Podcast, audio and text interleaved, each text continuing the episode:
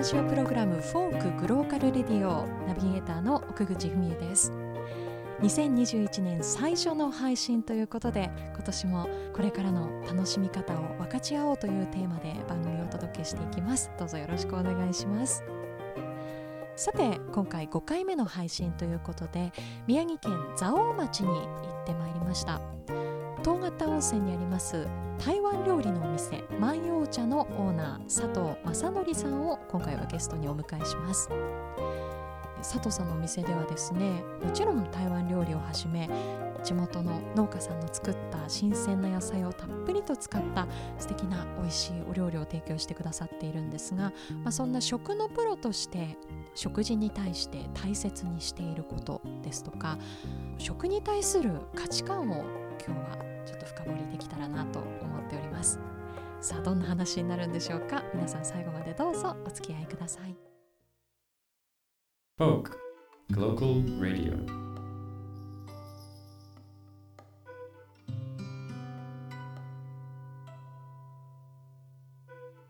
フォークグローカルレディオ、えー今回のゲストは蔵王戸形温泉にあります台湾喫茶万葉茶のオーナーでいらっしゃいます佐藤正則さんをお迎えしていますよろしくお願いしますご無沙汰しておりごます。無沙汰しております番組ではねご無沙汰そうですね。せまあ、この番組はインターネットラジオということで出ていただくのは初めてなんですけれどももともと私が、えー FM ラジオ局にいた時はもう何度となく番組にもお越しいただいている、まあ、いわば私の番組のゲストとしては常連さん という感じで本当にお世話になっている方です。放送事故まがいのことも起こしたりしちゃいましたからね。大丈夫です大大丈夫ですすはいもう公衆の電波で愛を叫ぶという そんなあのユーモアたっぷりな佐藤さんなんですけれども、えー今日は戸形温泉にあります佐藤さんのお店店内で今録音をしているんですよね。あの仙台も収録の日の朝はですねちょっと雪混じりの雨だったんですがこちらはね山がもう真っ白に雪化粧されてますね寒かったですね。寒かったですねね、本当に。そうやっぱり仙台のこう寒いなっていう体感と全然違いますねそうっすか。ねなんかこう芯から冷える感じというかえそんな中日中白菜取りに行ってましたからね。今 日そうなは。んですよ 近くの農家さんにね。白菜をどうどうでしたか？白菜取りはいやーやっぱり寒かったですね。はい、あのいい感じに雪降ってて、うんうんうん、まあ積もりはしてなかったんですけど。はい。で明日の方がもっとひどいって言われたからもう選択肢今日しかないなってあ雪が明日もっと降るかもってそうそうそうそうまあまあだから逆に今日奥光さんに来ていただいてよかったですよね。本当に良かったです。私のヘナチョコ運転だと帰れない可能性があるので。前置きはこのくらいにして、まあ、初めて佐藤さんのお話を聞く方にまずどんなお店なのかちょっとお伝えしたいなと思って、はい。はい、宮城県で蔵王っていうと温泉街なんですがこのお店だけちょっと異国情緒あふれる 店構えという感じで。えいつからお店こちらでやってらっしゃるんでしたっけ、まあ、7年あまあそうですね。7年前かな。7年前か。2013年にうんあのーお店ここうんうん。オープンしてはい、以来うん、のらりくらりと。ねえ。台湾料理のお店ということなんですがちょうどね一昨年ぐらいからもう全国的にタピオカブームじゃないですか。も うそうですね。鼻で笑ってらっしゃるというね、はい。感じですけども、はい。まあ、なぜかというと本当に台湾でもうタピオカドリンクって言ったらもう昔からあるデザートドリンクという感じでお店では開店当初からやってらっしゃいやってましたね。そうですよねどうですか？ブームに乗ってお客さんタピオカ飲みに来られる方とか、あのね面白いのが、うん、まあもちろんあの去年おと去年一昨年がブームでしたよね、うんうん。もうそれすらも半分忘れてるんですけど、うん。でブームに乗って買いに来るお客さんも多かったんですけど、はい。まあ中学生だった子たち。はい、大体中学校23年の子たちがうちに来て、うんうん。やっぱりそれでタピオカハマったんですよえね、えでその子たちが今7年経って大体みんな二十歳2223になってるんですよ、うん。嬉しいのがはい、なんでタピオカまた流行ってんの？ってその子たちが言ってんですよへねえ。あそっか。当時その飲みに来てた子たちがそう。いやもうマヨ茶で飲んでたよ私たちみたいな。もう私たち時代の先行っちゃってるよって今追いついたのぐらいな感じで言ってるのがもうよしって感じですよね。あーいいですよね、うん。なんかね成長とともにそういう話とかねうん。お客さんとできるっていうのは。そうかあのー私は台湾に行ったことがないんですが私の台湾料理っていうともう佐藤さんの作るお料理なんですけど今日もねあのちょっとまかない的にお料理をあの作っていただいてごちそうになったんですがよくよくねこのこのあのおかずは何？何って一個一個聞いていくとどこも台湾じゃないっていうね。はい、でもなんかそれぐらい本当にオリジナリティのあるお料理を出してくれるお店なんですよね。さっきネパール料理でしたからね 出してたそうのね。そうそう、ネパールカレーをはい。出してくださったりとか。でもやっぱりお店にはあのヤムちゃんのね蒸し器があったりとか棚にはいっぱいその香辛料並んでいたりとかもしますし季節のね食材をたっぷり使った美味しいお料理を出してくれるお店なんですよね。美。味しかったですね。いや本当に美味しかった。そうそう。でやっぱり私も食いしん坊だし多分佐藤さんもきっとはい。食いしん坊というか、食に執着がある方だと思うので、ね。はい。今日はその 食いしん坊同士もう最近何食べてるみたいなこととかあとみんな何食べてるんだろうねみたいなそういうちょっと食を大きくざっくばらんに捉えた話をしたいと思っています。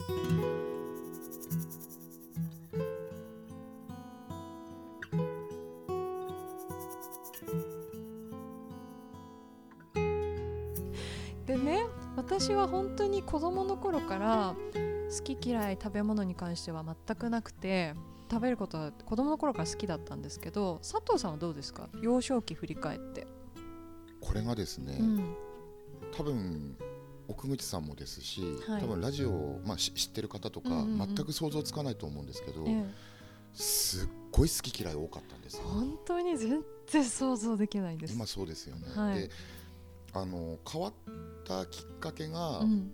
実はその私小学校2年生の時にう、ん。ものすっごい大怪我して、うん、えー十二指腸破裂。え？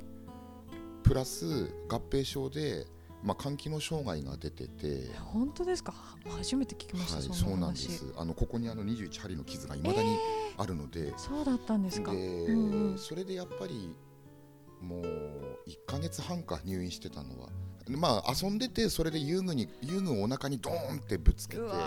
でそれでね子供なんで十二指腸なんてちっちゃいんでそれでなんかうん藁切れたみたいにうわうわブチって切れ方しちゃってがすごい大変だったんで、うん。で当然やっぱりそういうね消化器官だから、うん。もう飯なんて食えないじゃないですか、うんうんうん。まあ治ってきてから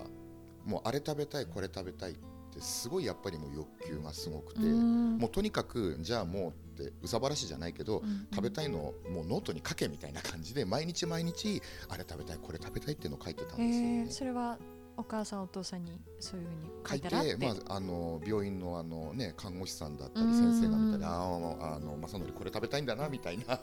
話とかやってたんですけどその以前はうん。うち実家魚屋なのにうん。まず魚嫌い。野菜も生野菜は全く食わずに温野菜ですら好き嫌いもすごくあってうん。だったんですようね。んでやっぱりその何も食えない不自由さっていうのを体験してからうん。学校に行くようになってうん。給食やっぱ残してたんですよ当う然。ん。本当に食べられないものね。給食いっぱい出てきますよね。そうなんですよ。食べるようになっちゃったんですよね。えー。でもやっぱり抜歯はしつつも、うん。やっぱりそのすねって明日からご飯出るよって言われてわーいって出てきたのが流動食ですからね、うんずっとやっぱり食べられない期間長かったんですか？長かったです点ね滴その点間滴もう1ヶ月近く点滴でー。その後やっと流動食になってで重湯となんかうんポタージュスープの薄いのが出てきて、いやうんそんなの食えねえわってなって、うん。でちょっとずつその重湯になんかうん。五分がゆとか七分がゆとかになってってってのを食べてたんですけど、うん。まあ当たり前ですけど病院のご飯ってそんな美味しいわけでもないですからね、うんでも食べなきゃいけないし、うん。でやっぱり早く美味しいの食べたいなって気持ちとっていうのがあって、うんやっぱりもうそれのその跳ねっ返りがもう退院してからうん。食えないって嫌だって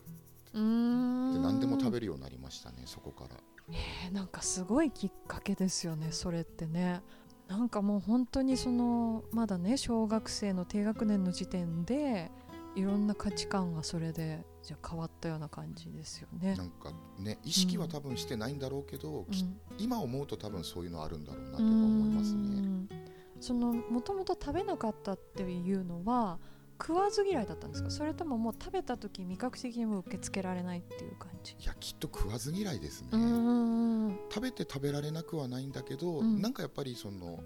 気持ちとしてやっぱりまずいとか、うん。美味しくないとか思ったりっていうのあったんだと思いますうね、ん。じゃあその事故をきっかけに、まあ、何でも食べられるってなって食べた食材っていうのはうまいみたいな。なりましたね。なんかほうれん草も実はその当時というか病気になる前は嫌いだったんですよ、はい。で給食とかであのほうれん草のごまあえみたいなおひたし出てくるじゃないですか、うん美味しかったんですよね、うん。すごく。うんあこれとご飯食べて、うん。でそれであのサンマ一緒に食べるとなんだこれ超うまいじゃん。うん。なんで食べなかったんだろう自分みたいな思ったりしましたねね。じゃあそこからもう食に対して関心度合いがすごく上がってそこから何でも食べる。何でも食べるですね。うん。あとはそのやっぱり家がその魚屋で結局父親はサラリーマンで外に働いてて、うんじゃあ家にいたところで母親も祖父母も結局お店やってるから、お腹空いたってなったらもう自分で作るしかなかったんですよね、だからそのやっぱり火使えるようになったりとか、うん。包丁触れるようになったらもういいやもう自分で作るからってて、うん。自分で鍋振ったりとかははい。多分小それこそ小学校34年ぐらいからずっとそうしてました、へえ最初に作れるようになったお料理って覚えてますか、最初に作れるようになった料理はうん。流し焼きというか、うん。まあ、パンケーキみたいなもんですね、ただあのね普通に売ってるあのベーキングパウダー入ってるのじゃなくて、うんうん。本当にただ小麦粉に卵牛乳さっと入れてぐわーってかき混ぜて、うん。ただこうペターって焼いたやつ、うんうんうんうん。それですね、えー、もういわゆる本当におやつというか。そうですね。えー、なんかやっぱりみんなそういう何か食いしん坊な人ってきっかけみたいなのがきっとあるんだなって思うんですよね。うん。だから佐藤さんの場合はそういう、まあ、一見ネガティブなねあのきっかけだったけれどもそれを機にねすごいこう食べ物に対する世界が広がったってことですもんね。そうなんですよ。やっぱり自分で作るようになると本当にこの料理一つとっても違う見え方があるというかどうやって調理してるんだろうどういう調味料を使ってるんだろうとかもう深いところに関心が持てるというかだから今日も佐藤さん作ってくれたお料理に対してひたすら質問攻めを ししたたりとかななんか、うん、作るっていうことが増えると本当に楽しいなと思うんですよね。面白いですようね、んなんかあのー佐藤さんのお店の料理は味付けも濃くないしかといってその薄味っていうのとまた違っていて本当にその食材一個一個の味が濃いっていう感じなんですね。その好みの味付けみたいなのは自分の中であるんですか？いやもうなんかこれ食べてうまいと思ったらあじゃあこれにしよっかみたいな。うん。もう本当になんか自分の心に聞いてあ俺これあなんか味付け酸っぱくしてみたいなってなっうんてじゃあうんうんそういうの使ってみたりとか、うん。あじゃあこれなんかちょっとスパイシーにしたいなと思ってやったり、うんうんうん。なんかその時その時でや野菜に効くって言い方抽象的すぎかもしれないですけど、なんか自分があこれだったらこれ食べたいっうんていう感じでうん。やってますね。うんうんうん。ご飯を一緒に食べに行った時に私なんか今日も佐藤さんにいろいろ聞いたみたいに食べたことがない風味とかちょっと今まで嗅いだことがない香りに対してものすごくこう好奇心を刺激されるんですね。でも人によっては本当にこうの分かりやすい食べたことのある味じゃないと嫌だっていう方もいらっしゃるんですよ。だからお客さんとか様々じゃないかなと思って。あのーうちのメニューってすごく2つ分かりやすく分かれてて、うん例えば今だったらもうねうん。うん、その市民権得てるルーローハンはいはい。もう今もうもはや分かりやすいご飯になってると思うんですけど、うんそれと今日久口さん召し上がっていただいたみたいなその定食、うんうん。本当にその日何が出てくるか分かんないっていう、うんしかも台湾料理じゃねえしみたいな。はいそうはいはい。そう。いうのがあるんですけど、えやっぱりそのどっちを頼むかっていうのは、えうんお客さんによってすごくやっぱりはっきり分かれますね。うんうんうんでルーローハン頼むっていう人だと、ん。なんかこれ別にお客さん悪いって言い方じゃないんですけど、あじゃあそうするとやっぱルーローハン頼んでこれ頼むよねって人もいるし、うん。逆に定食頼む人だとえーあとこ何頼んだらいいですかって逆になんか自分からわからない世界に飛び込むそのワクワクうんを楽しんでるなっていう、うん。その2つにこうなんか分かれてるなって感じはあうるんですよ。ん。で個人的には俺どっちでもいいなって思ってて、うんただなんかその結果が分かるからだよねっていう安心感も大事だしう、ん。おなんだこれなんかよく分かんないけどうまかったじゃんみたいな、うんうんうん。そのなんかこの驚きだったり気づきっていうところにもちょっとでいいからなんか意識してもらえると多分なんかその自分が作る料理だったり食べる料理とかはい。それの幅って広がるんじゃないかなって思いますそうでね。ようん。まあ、でも佐藤さんのお店はどっちも美味しいですけどね。ありがとうございます。定食 も美味しいしルーローファンも美味しいというちょっとした PR を入れてみました。あありがとうございます。すみません。気遣っていただいて。いやいやいやなんかあの佐藤さんは本当お人柄からしてもお店だけじゃなくていろんなところでねお料理作ったりすることもあると思うんですけどなんか最近面白い場所でお料理作ってきたんですってね。あーそうなんですよ、うん。あのー実はこの間山形の小国町って、まあ、新潟の県境にあるところなんですけど、うん。そこの高校であの家庭科の授業であのレシピも正解もない調理実習みたいうなやったんですよ。はい面白そまあもともとその家庭科の教員の先生とすごい仲良くさせていただいてて、でなんかたまたまちょっとそういうのやってみたいねってなったらポンポンポンってこう話進んで、ん。うんしかもあの3時間目4時間目昼休み5時間目ってまあ長丁場ですよね。すごいたっぷりできましたね。たっぷりやってきて。うん小国高校ってあの小規模校で生徒全校生徒でも60人ぐらいしかはいはい。いない学校うん。なんですよ。でその中で3年生の生徒さん相手にやったんですけど、はい。10人ぐらいでうんうん。結構すごくこうちょうどいい人数でこうんうやらせてもらったので、あじゃあそれだったらもう本当に好き勝手料理させてみてうん。いいだろうなっていうので先生とも相談してじゃあ一応その調味料とかはうちの方から持ってくるんで、うんもう先生の方で生徒さんにどんな食材がいいかって何食べたいかじゃなくてうんうんどんな食材使ってみたいかみたいなのをお話ししてで食材持ってきてもらってでそれでみんなでこう料理しようよっていう話をしてうんやったんですよ。はい。これが面白くて すごい画期的な授業ですね。ねえうん最終的にできた料理がうん本当にみんな個性的でうんみんな当たり前なんですけど味全然違うんですようね。ん具体的にどんなメニューがあったんですか？まあラーメン作った子もいるんですけど。出汁がないはいはい。じゃあどうしようあそこにさ売店で買ってきたポテチあるだろうっつって、うんうんうん。そのポテチ砕いて入れろっつってはい。スープに？スープに、ええ。そうするとあのポテチとかも化学調味料入ってるから、これで十分味出るからはいはいはい。作ってみたりとか、ええでそれでこう生徒がびっくりしながらなんだこれって言いながらやってたりとか、うんそれもだったしあとはやっぱりなんかすごいね男子の作る料理と女子の作る料理って全然違くて、女子の作る料理だとあのロールキャベツで鶏のあのひき肉使って作ってたんですけど、うん。まあなんか10人ぐらいみんなで食べたいからって言って、うん。鶏のそのひき肉をキャベツでこう綺麗に包んではいはい。でケーキみたいにこう綺麗にこうね、んんんやつ切りっていうかうんうん。割ったりしてたりそういうの作る料理の子もいたし、うんあとその野菜炒めとか作る子とかもなんか普段の野菜炒めだとね大体その醤油使ったり塩使ったりなんですけど、じゃあせっかくスパイス並んでるんだったらなんかちょっと辛くしてみたいんですとか、これだったらどういうスパイス合いますかね？って聞かれたりした時にもう自分で匂い嗅いで好きなの入れてみろっつって。うん。でやってみたらやっぱそれもすごいなんかおなんか全然自分の知らないところからなんか束飛んできたぞみたいなすごいこう面白い料理ができたり。でそれを最後最後というかお昼休み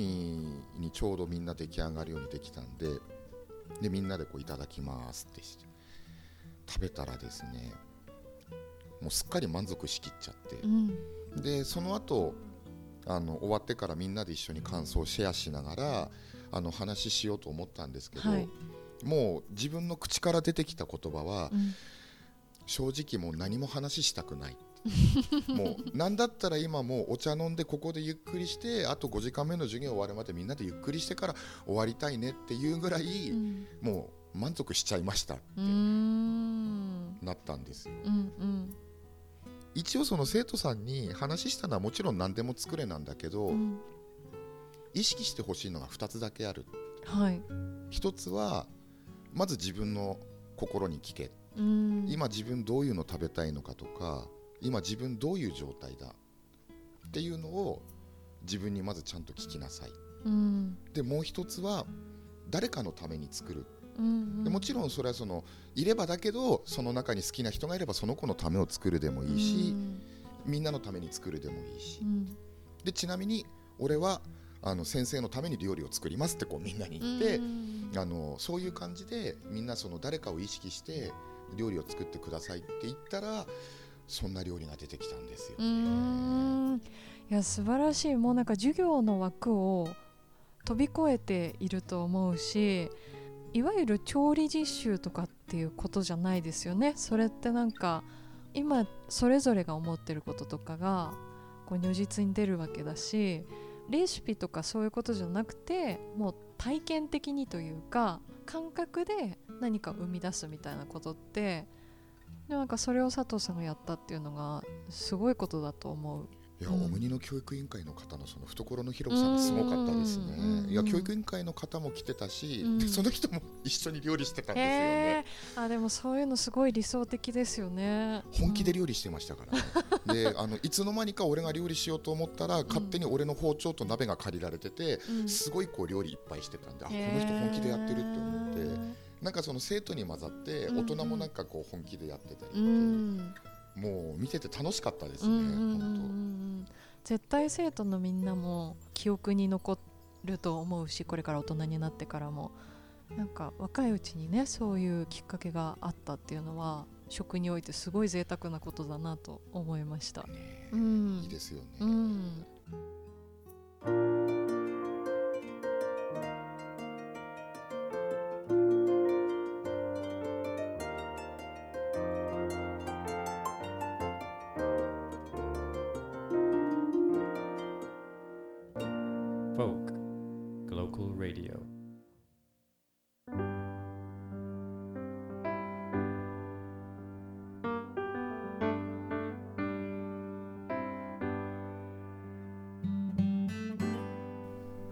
作り始めると、うん、なんかなんだろうなあのー、いろんなことがこうなんか想像できるっていうか、うんうん、レシピを見て最初は絶対みんな作ると思うんですよね。うん、であのレシピ見て作ってじゃあこれなんか自分に、こうなんかちゃんとほら自分なりに作れるようにこう取り入れてみようとかってやりだしていくと料理って本当なんか何でもありなんだなうん、そうですよね。自分も食べるもいいし、うん、誰かに食べさせるも面白いしってなんかそのやり取りがなんか純粋に、うんうん、なんか美味しく料理作るももちろん大事だけどなんかそうやってこう誰かに食べてもらってあのうまいまずいとかなんだこれみたいなやり取りするのが、うん、なんかただただ今はなんか楽しいなってなってきましたね。うん、あのコンビニ飯、えー、あとは外で食べるご飯、うん、それだけになるとやっぱりなんか枠組みがすごくこう偏っちゃう偏っちゃうというか、うんうん、ある世界の中でしか料理とか食って見れなくなっちゃうので、うん、ところがその一歩外に作る料理ってなると一気にその枠がもう大海原のように広がっちゃうので、うん、そこの部分はこういう世界もあるんだよっていうのを多分ちゃんと知るだけで食食べることっていうのに対してやっぱもっとなんか深い部分で考えられるようになるんじゃないかでやっぱほら最初にも話しましたけどやっぱ自分食べられない時期があったじゃないですか、それはもうね病気をしてもう致し方なく食べられなかった、だから食に対してすごいこう強い執着が持ってるんですけどそれってやっぱりただ食べたいっていうだけじゃなくて、うん、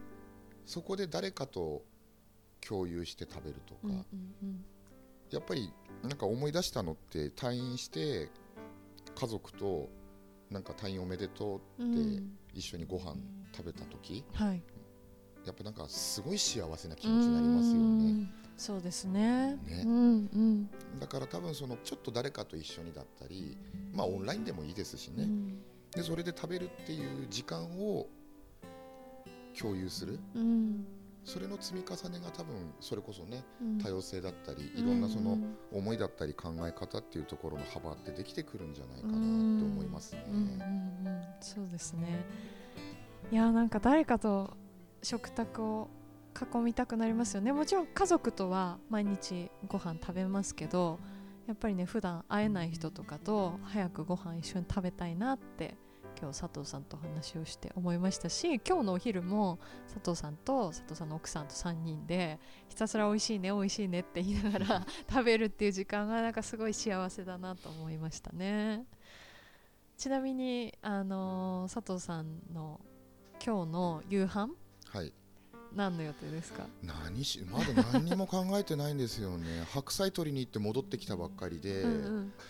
今日寒いじゃないですか。寒い。なんかねちょっとこうクリーム系のやつと白菜いいですね。食べたいないや私本当にあの同じ質問返された同じようなこと今日言おうかなと思ってて うちの冷蔵庫にも白菜切ったのあるんで、はい、鶏肉とあと豆乳とかと一緒に鍋にしたりとかいいかなみたいな。なんかこういうあの他の人のお家の今日夕飯何みたいな話私すごい好きで お料理作ってる方とかだとよく聞いちゃう質問なんですよね。あでもなんかすごく、うん、あのその気持ち分かりますね、うん、でそれ聞いてあ俺もそれ食いたくなったなとか、うん、じゃあうちこれ作ろうみたいな、いいろんなのがインスパイアされるし、で今この話してても思ったんですけどなんか分かんないですけどなんか嬉しいっすよね、そうですよね。なんかほっこりするというか ね、この番組を聞いてくださっている方はねどんな夕飯、えー、朝ごはん昼ごはんを皆さん考えているんでしょうか。で佐藤さんもねまた今日はちょっと台湾料理になぜ行ったのかみたいなところ聞けてないので。あ話してなかったですね。そうそうそうそう。そう、はい、だからなんかその辺の話とかもまたあの来てください。あぜひぜひ。よろしくお願いします。なんか佐藤さんお店に関してとかイベントごとでお知らせしたいこととかありますか？今んとこ特にないですけど、まあ強いて言うならね今おっしゃられたなんで台湾料理始めたのってのが気になった方はぜひお店にいらっしゃってください。もうさすがですねその締めね いやでも本当にそうなんですよあのいわゆる台湾料理っていうのとまたちょっと違ったお料理も楽しめるお店なので、えー、ふらりと気分を変えたい時はね蔵王まで来ていただきたいなと思います。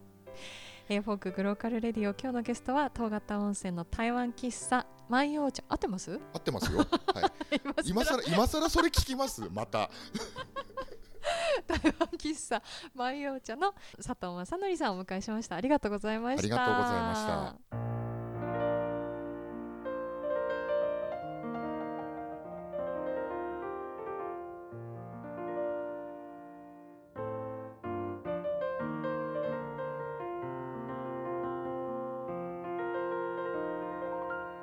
Folk Global Radio. フォークグローカルレディオ第5回目の配信いかがでしたでしょうか、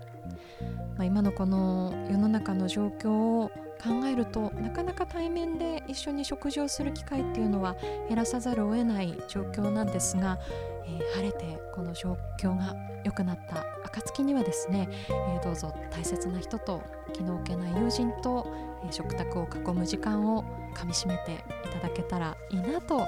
てお話をしてまいりました。そしてこの番組の配信毎週金曜日の夜9時と最初にお伝えしていたんですけれども